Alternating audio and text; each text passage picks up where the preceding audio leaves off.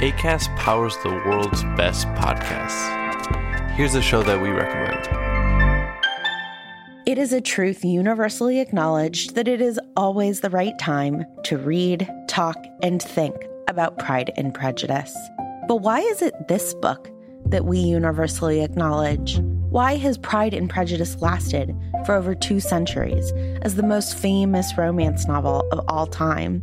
This season of Hot and Bothered, award winning journalist Lauren Sandler and me, Vanessa Zoltan, are looking closely at Pride and Prejudice, interviewing experts, and trying to figure out what this book has taught generations of readers about love.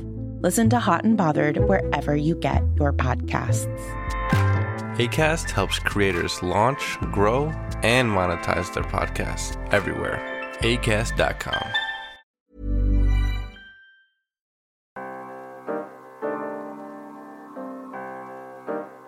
Hello, listeners. I'm Amy Mackinnon, a national security reporter at Foreign Policy, and this is Foreign Policy Playlist.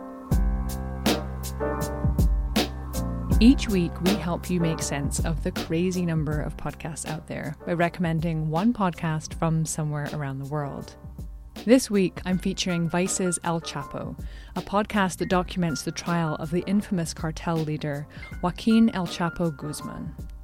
In just a minute, we're going to play episode 7 from the series, which is called The Fallout, which takes you back to El Chapo's home state, Sinaloa, and looks at the power struggle and terrifying wave of violence which followed the Kingpin's extradition. Keegan Hamilton, a senior reporter at Vice News, spoke with me earlier to tell me more about the episode and how the series came to be.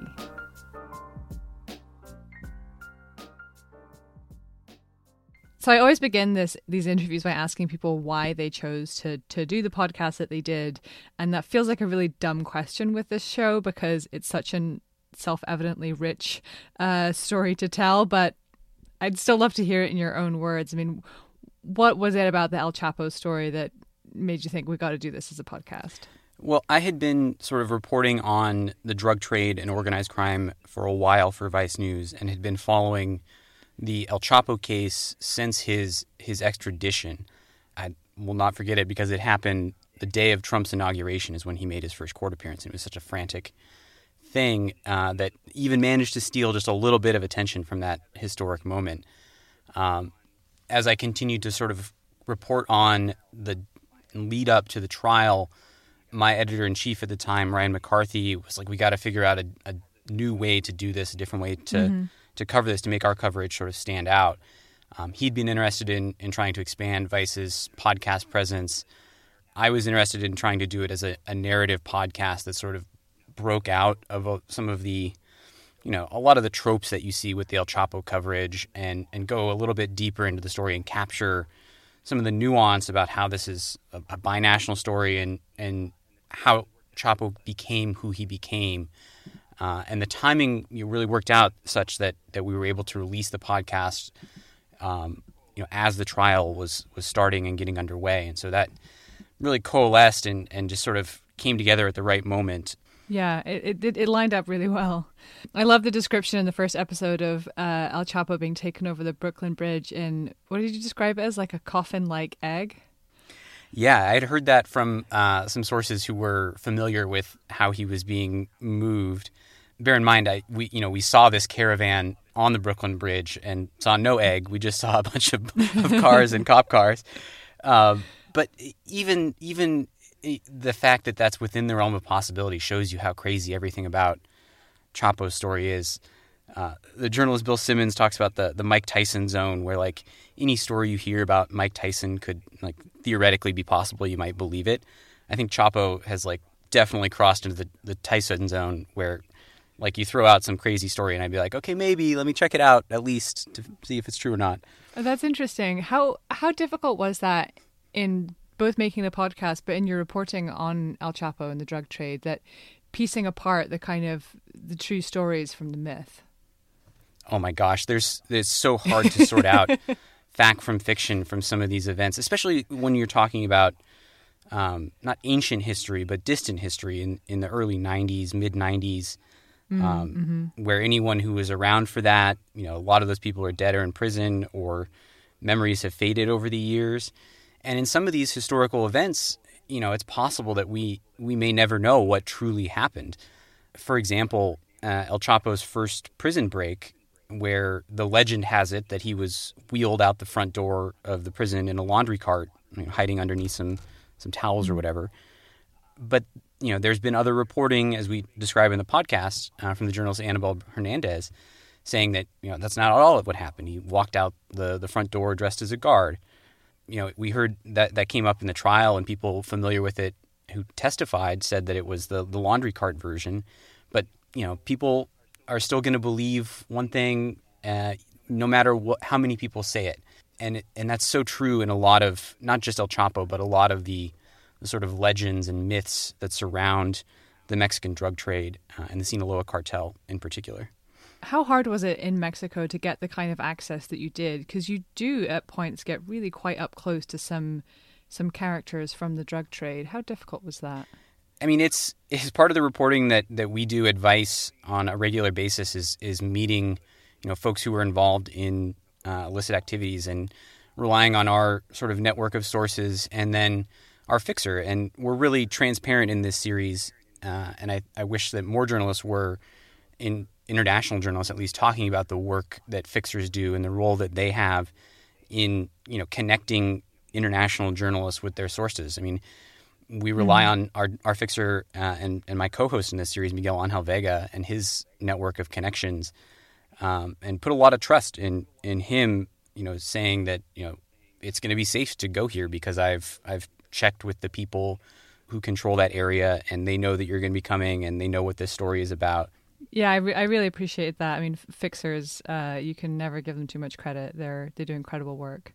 In I think it was in the first episode you um, you kind of acknowledged that this was an extremely Vice story.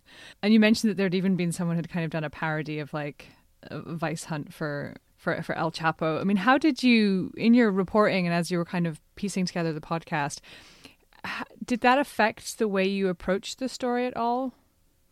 Uh, it certainly did. I mean, it, it, was on our minds as we acknowledged in the show. There's there's a hilarious spoof uh, called "Dronez" of Vice uh, with Fred Armisen uh, and Jack Black as, as Shane Smith, and they sort of poke fun at at these you know hipster journalists from Brooklyn who parachute into a border city and, and hunt for the drug lord, and then not so funny is that they end up dead um, in the spoof. Uh, and that's not funny in part because a lot of journalists actually die in Mexico.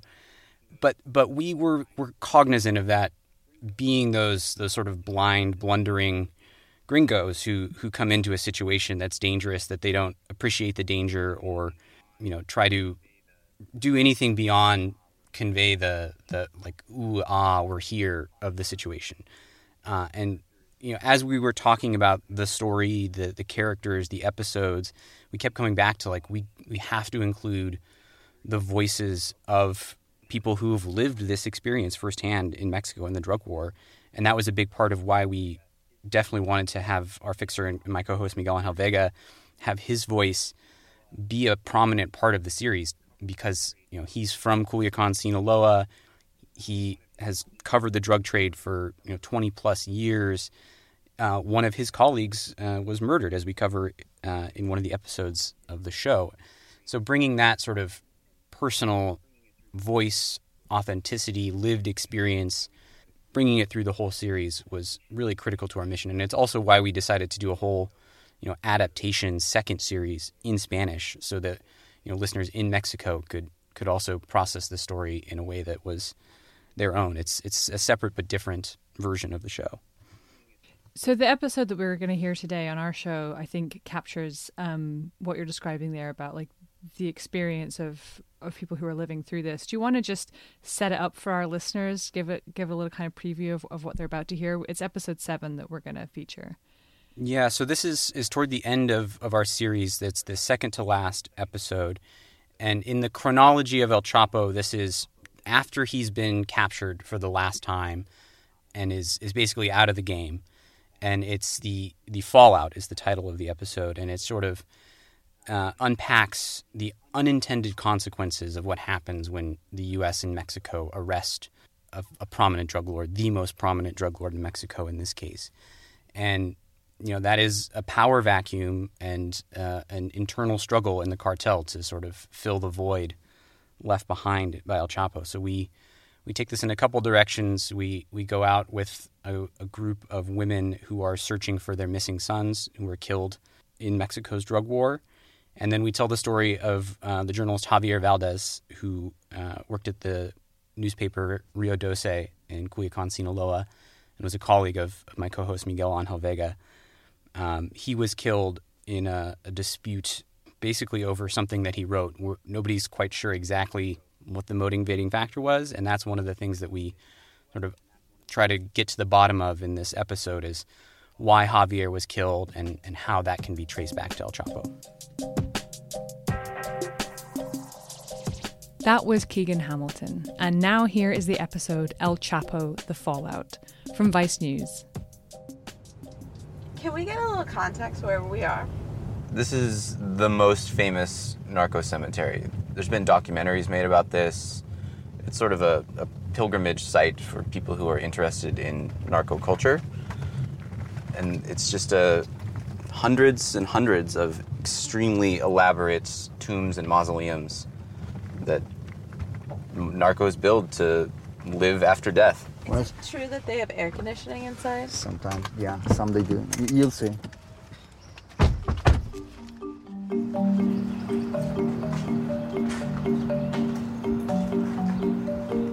We're at this cemetery called Jardines del Humaya. It's on the outskirts of Culiacan. Wow. Okay, that one's a house. Yeah, this one is legit like a modern condo that would sell for a million dollars if you put it in uh, like Seattle or something. Some of the tombs don't just have air conditioning. They have little living room type spaces where the family of the deceased can actually hang out when they visit. And you know what? They are getting bigger and bigger and more extravagant. Some of them cost half a million dollars. I've been here probably like 10 times, and when I bring people, especially gringos, no offense, guys, I look at the faces to see their expressions because they always look so astonished. It's got like you know, little like dome-shaped tops with crosses. They're all very colorful. This is the tomb of El Barbas. His real name was Arturo Beltran Leyva. He grew up with El Chapo. He's also from La Sierra. And they were business partners for years until they turned on each other. It's got a, like three stories with two turrets on the top and a glass door, and inside uh, you could tell that he was an important guy because there's this huge floral bouquet, and there's sort of offerings. There's cans of Tecate Light, uh, there's a bottle of champagne, there's uh, some statues of the Virgin of Guadalupe and of Jesus.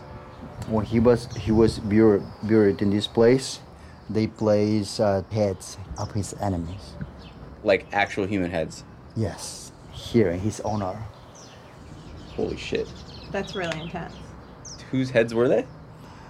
Some people believe they were his enemies, and other people said it was his people, and his enemies brought the heads and placed it here. We oh. never know for sure.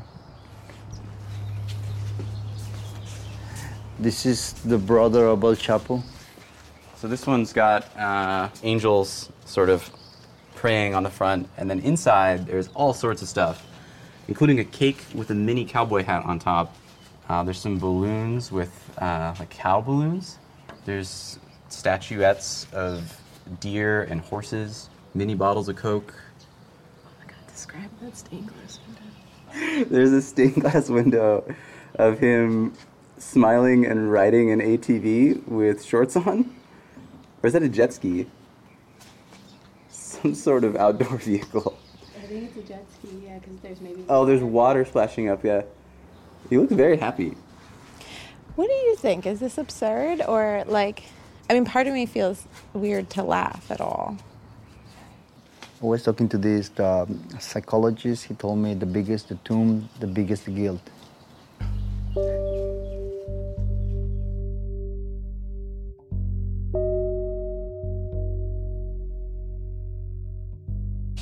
All these guys who are actively part of the violence in Mexico, and they have these elaborate graves their families can visit, while tens of thousands of regular people are being murdered or disappeared, and no one even knows where they're buried. And the violence is not letting up, even with El Chapo in custody in the US. Episode 7 The Fallout. 2017 has been Mexico's most violent year since the country started keeping records 20 years ago. At least 23,000 people have been murdered. That's one death every 20 minutes. The increasing rate is being blamed on corruption, a weak judiciary, and the extradition of drug lord El Chapo to the U.S. Chapo's capture in early 2016 and his extradition that next January had a big impact here. There was a power vacuum in the Sinaloa cartel that quickly turned into a struggle between factions.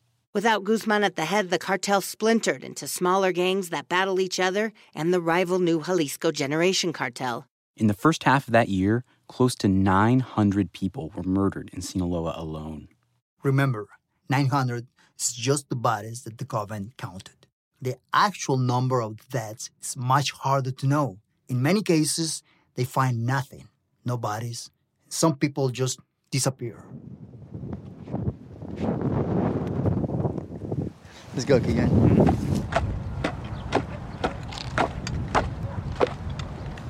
Yeah, picture this in the middle of the night. You know, not no one's gonna be here, no police, agents, no nothing. So they just come, uh, dig a hole, and just uh, bury the, bo- uh, the body.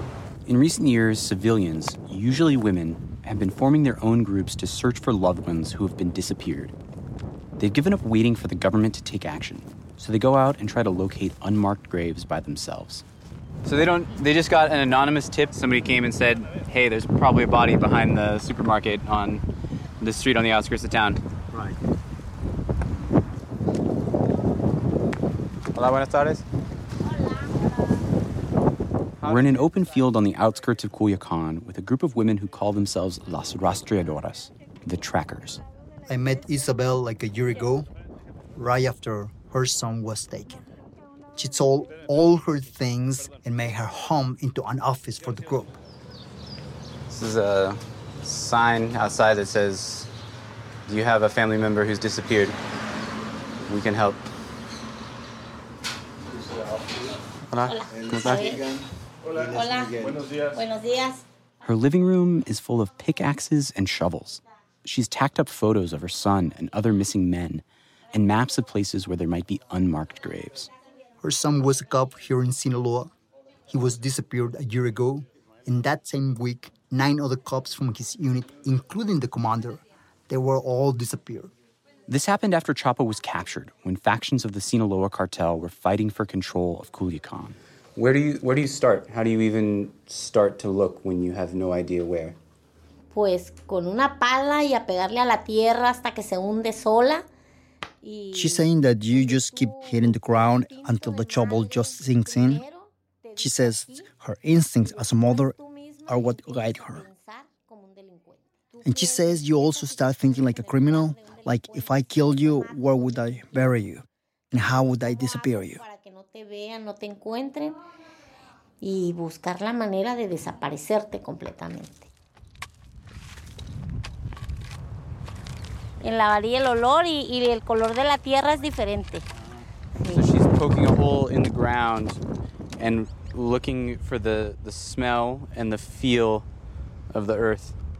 She's like smelling the tip of this, this metal rod that she's put in the ground. What does it smell like when you find something? Es un olor, no te puedo decir el comparado con qué. She says it's a smell you can't compare to anything else. It's not normal. It's really strong, and that the first time you smell that, you'll never forget it. La primera vez que lo hueles no se te vuelve a olvidar, nunca jamás. Eh, por ejemplo, este es un hundimiento no normal de la tierra. Oh, so there's like a little, there's a little like sort of dip, dip in the ground here, and since that's, it looks doesn't look like any other any other place. That might be the spot where the ground has has sunk in because of a shallow grave. They look at the ground for little imperfections, signs that somebody has been there before, places where the dirt has been disturbed, or traces of a fire, since sometimes people will burn the body before burying it. This is such a needle in a haystack situation. Like this field is huge. It's maybe five football fields, and we're in one spot that is like three feet by three feet, maybe. We start digging with them. They have to be really careful not to disturb what could be a crime scene.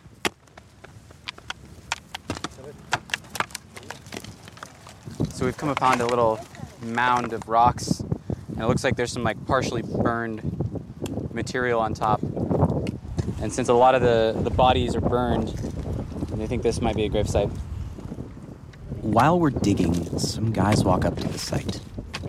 Aquí se les llama punteros, que son personas que andan checando quién está, qué andan haciendo. She says that we have to be careful of people like that because you never know who they are. But a lot of the time, they turn out to be punteros, lookouts, people who check things out and report back to the cartel. So we always have to be careful. In this case, those guys we thought were lookouts just gave Isabel a tip. They said we were close to the right spot. ¿Cómo ves?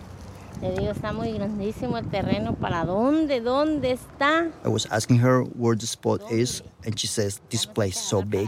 It's like, who knows? You just keep asking yourself, where, where, where?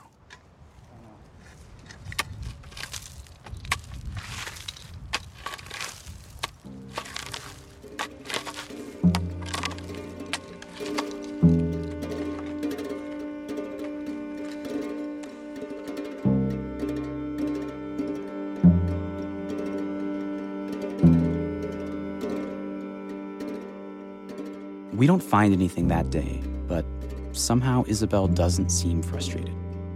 They will come back here. They return to the same spot until they search every inch.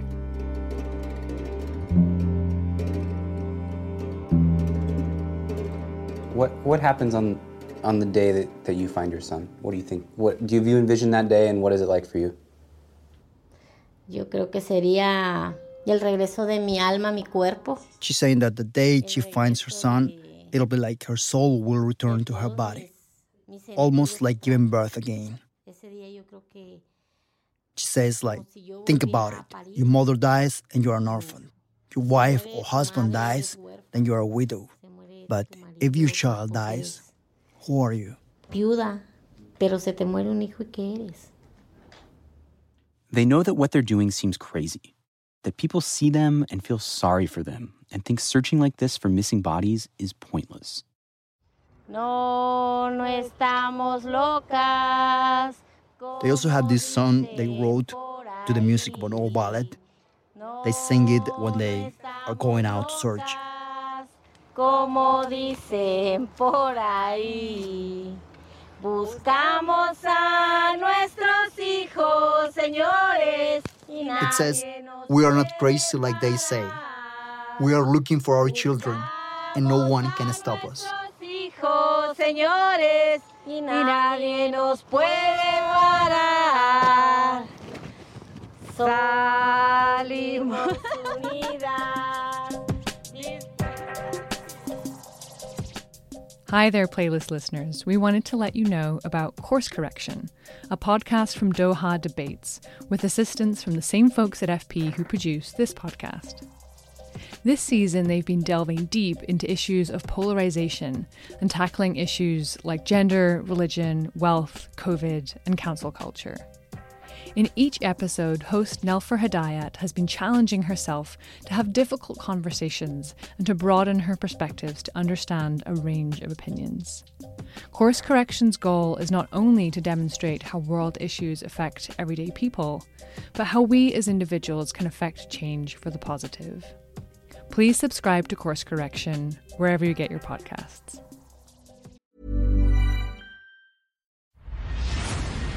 My name's Kurt Jaimungal, and this is the Theories of Everything podcast, the show where we bring rigor to mathematics, physics, and consciousness, exploring grand unified theories as well as free will and God.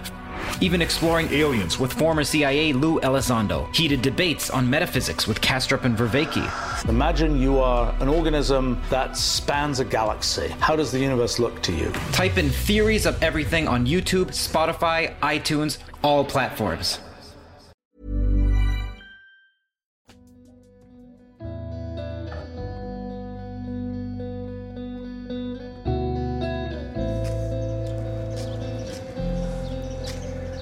You see that police Uh-huh. car? It's like a police truck? Is that a Sinaloa State Police? Yes. Ever since Javier was killed, that police car is parked there. Does that mean it's actually safer? Nothing is safe. I mean, if they're coming after you, they will get you. So once you are in that list, you're, you're gone. Javier Valdez was the co founder of the paper I worked for, Rio Doce. He was a good friend, and he was killed on May 15, 2017.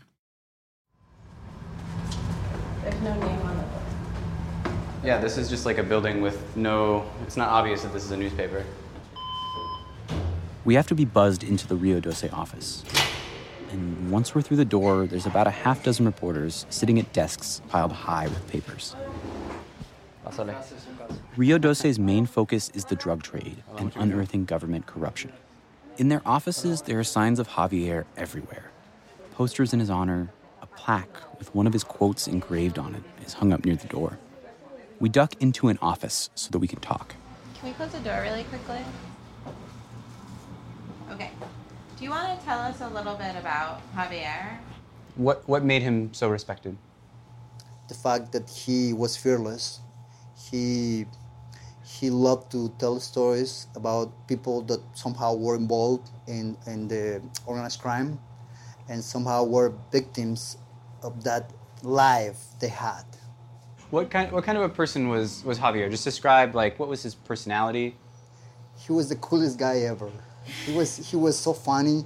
He loved to eat. He loves to drink. He we used to go to this bar just across the street. It's called El Guayabo.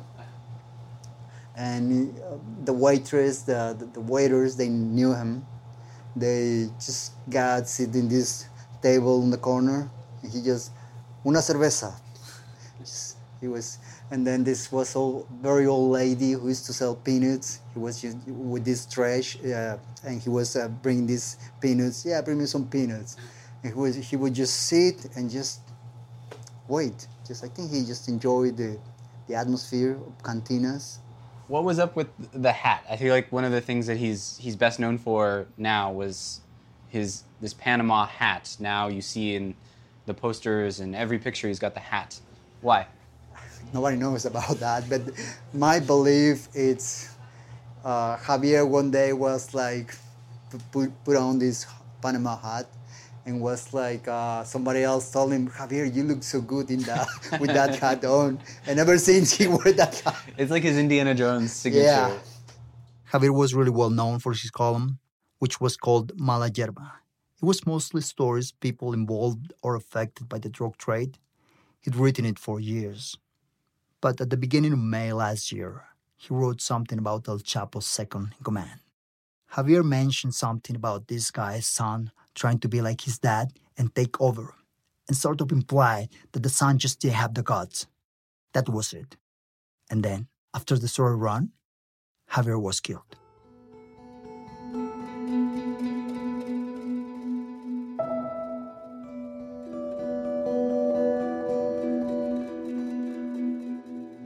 We didn't see it coming. I mean, even after I look, I read the story over and over, and I was like, come on, just because he published this? So what happened on on the, the day he was killed? Where were you when this happened? I was I was in this uh, hotel Lucerna. I was waiting for someone. In Culiacan? Yes. Then my telephone rang, and uh, it was uh, Ismael Bojorquez, the director of the newspaper. And I, hey, hey, Ismael, what's up? And, and there's silence on the other side. Hey, Ismael, and then I heard like someone crying. Ismael, what the fuck is happening? And he say, lo mataron, they kill him. What? They killed Javier. What are you talking about? They killed Javier. He was crying. They killed Javier. Where are you? I'm just uh, two blocks from the new, the newspaper, the office. I'm, I'm on my way. So it was like I was driving, trying to find because I didn't know where the killing took place. So I had to drive, and whenever I saw the the, the police cars, I knew that's the place. So I just parked uh, in the corner, and uh, I, I just saw the, the, the body of Javier, and uh, the, the hut was next to them. What's It was what- shocking. It was really shocking. And this is right here in front of the newspaper. Uh, just around the corner, two blocks from here. Do you, Like do you like snap into reporter mode and try to like make sense of the scene and, and gather information? No, no, you don't think any, you don't think anything about that. You see your a close friend lying on the ground, dead. There's this blood all over. You don't think you don't you don't feel like I'm gonna talk to, to the cops to get info or maybe to the neighbors to see what they can tell me. No, nothing. Was there an ambulance? No, they were gone. He was dead. They didn't take him? he was gone. He was he got 12 he was shot 12 times. And this is why Real- 12? Why 12? Maybe because Rio Doce, you know, the tr- translation for Rio Doce, River 12, 12 times. He was killed at 12 o'clock. And it hit us all right in the face.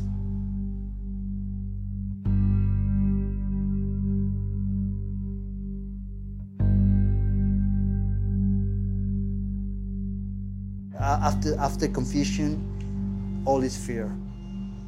I had this paranoia. Who's next? Who's gonna be next? Maybe might be me. Might be someone else.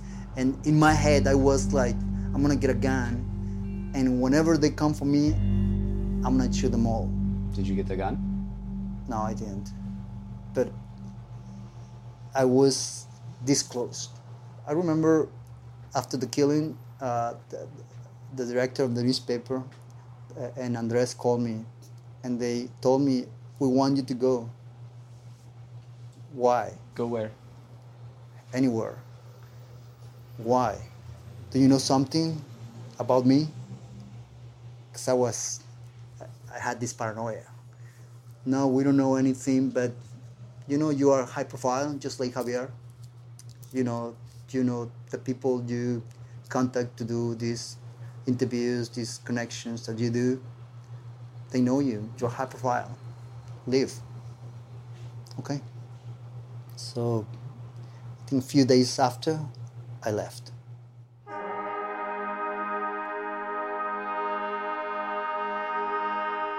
Let them kill us all if that is the death sentence for reporting this hell. No to silence. Those were the words of award winning Mexican reporter Javier Valdez. Murdered in broad daylight, shot dead just meters away from where he worked. Javier Valdez was an internationally renowned journalist, exposing Mexico's drugs trade and organized crime. Writing about the country's drug cartels is becoming increasingly dangerous. Javier's death is why Miguel Angel doesn't live in Culiacan anymore. His murder was felt around the world. There was international outcry and street protests defending the rights of journalists. I remember hearing about a special issue of the paper that came out in the days after the murder. We asked if we could see a copy. This is this is the edition. Oh, yeah. Big picture of Javier on the front. Yeah. So this is this s- is when how, how long after the his death did this come out? He was killed on the uh, 15, May 15. So like six days later. So six days later. So you read the the title. Río 12 sigue aquí, Javier también. Río 12 is still here, so Javier. Oh my god. And all these stories were signed under the name of Javier Valdez. Different reporters wrote. Yeah, under Javier Valdez. This is the column that Javier used to write. It's blank. Yeah. Javier wasn't able to write not even a letter of his last column. And this is this column next to it is just Justicia Javier Valdez, justice for Javier Valdez, over and over. Yeah. And then his column is blank.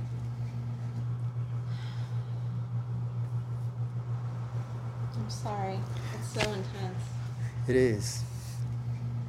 Right now, the whole newspaper is like going nuts because a, it's it's we are like a family. In Rio Doce, we're family. So every time they, they do something to us or family member, they hit us all.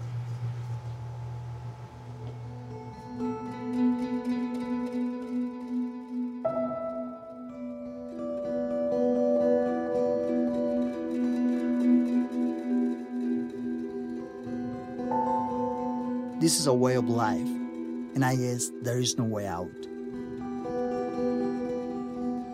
Javier getting killed, to me, that was connected to El Chapo getting extradited to the US. Because after El Chapo was gone, it created all this chaos and a lot of violence within his faction of the cartel. And Javier wasn't just any journalist. He was extremely well respected and he was recognized all over the world. Yes, he was. And he didn't deserve to be killed like that. It was so fucking unfair.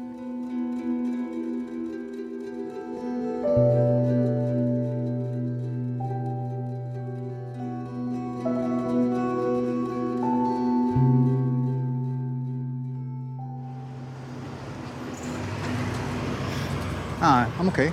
Yeah. It's been over a year now. Back then it was so crazy, a year ago. Yeah. Yeah. Welcome to Culiacan. and the heat and the whole thing.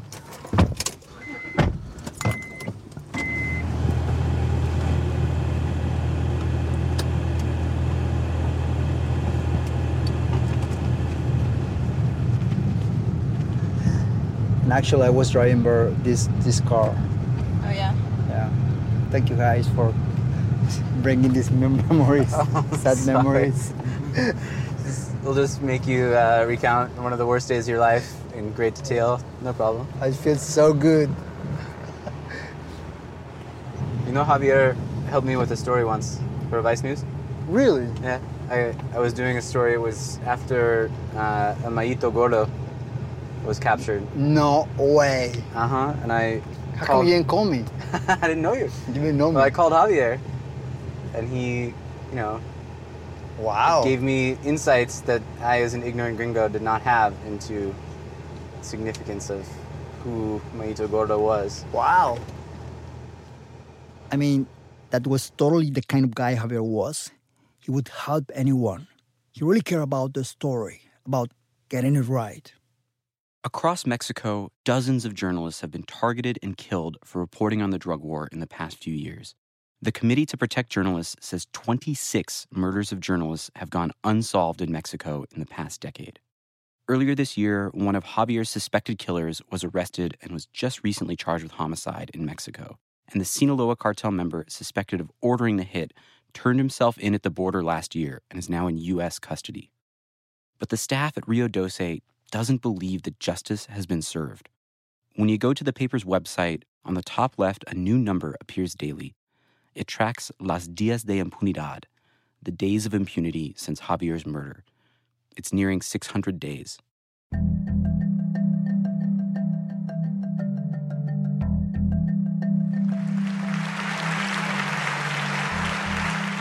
In 2011, Javier won the International Press Freedom Award from the Committee to Protect Journalists in recognition of courageous journalism. En Culiacán, Sinaloa, México, es un peligro estar vivo. He says, Where I work, it is dangerous to be alive. And to do journalism is to walk an invisible line drawn by bad guys who are in drug trafficking and in the government, in a field full of explosives. This is what most of the country is living through. One must protect oneself from everything and everyone, and there do not seem to be options or salvation. And often, there is no one to turn to. No hay a quien acudir. That was the episode El Chapo The Fallout from Vice News. My thanks to Keegan Hamilton and Vice News for sharing the podcast with us. Listen to the rest of the series wherever you get your podcasts. That's all from Foreign Policy Playlist. If you liked what you heard, please subscribe. And if you want to suggest a great podcast, please email us at podcasts at foreignpolicy.com. The show is hosted by me, Amy Mackinnon, and is produced by Darcy Palder, Rob Sachs, Rosie Julin, and Simone Perez. Our executive producer of podcasts is Dan Ephron.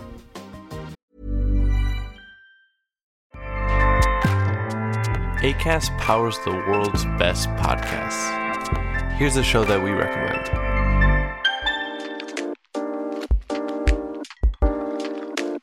When we feel better, we do better. That simple message is what Feel Better with Tara Stiles is all about. We share informative, inspiring, and healing conversations with respected leaders whose work embodies the action of making our world a better place. We also share simple practices based in meditation, Tai Chi, and gentle yoga that are a relief to breathe along with, whether you have time to stretch out on the ground or you're busy getting ready for your day. Settle in and enjoy learning something new that will surely support your well being, inspire your creativity, and help you feel a whole lot better. ACAST helps creators launch, grow, and monetize their podcasts everywhere. ACAST.com.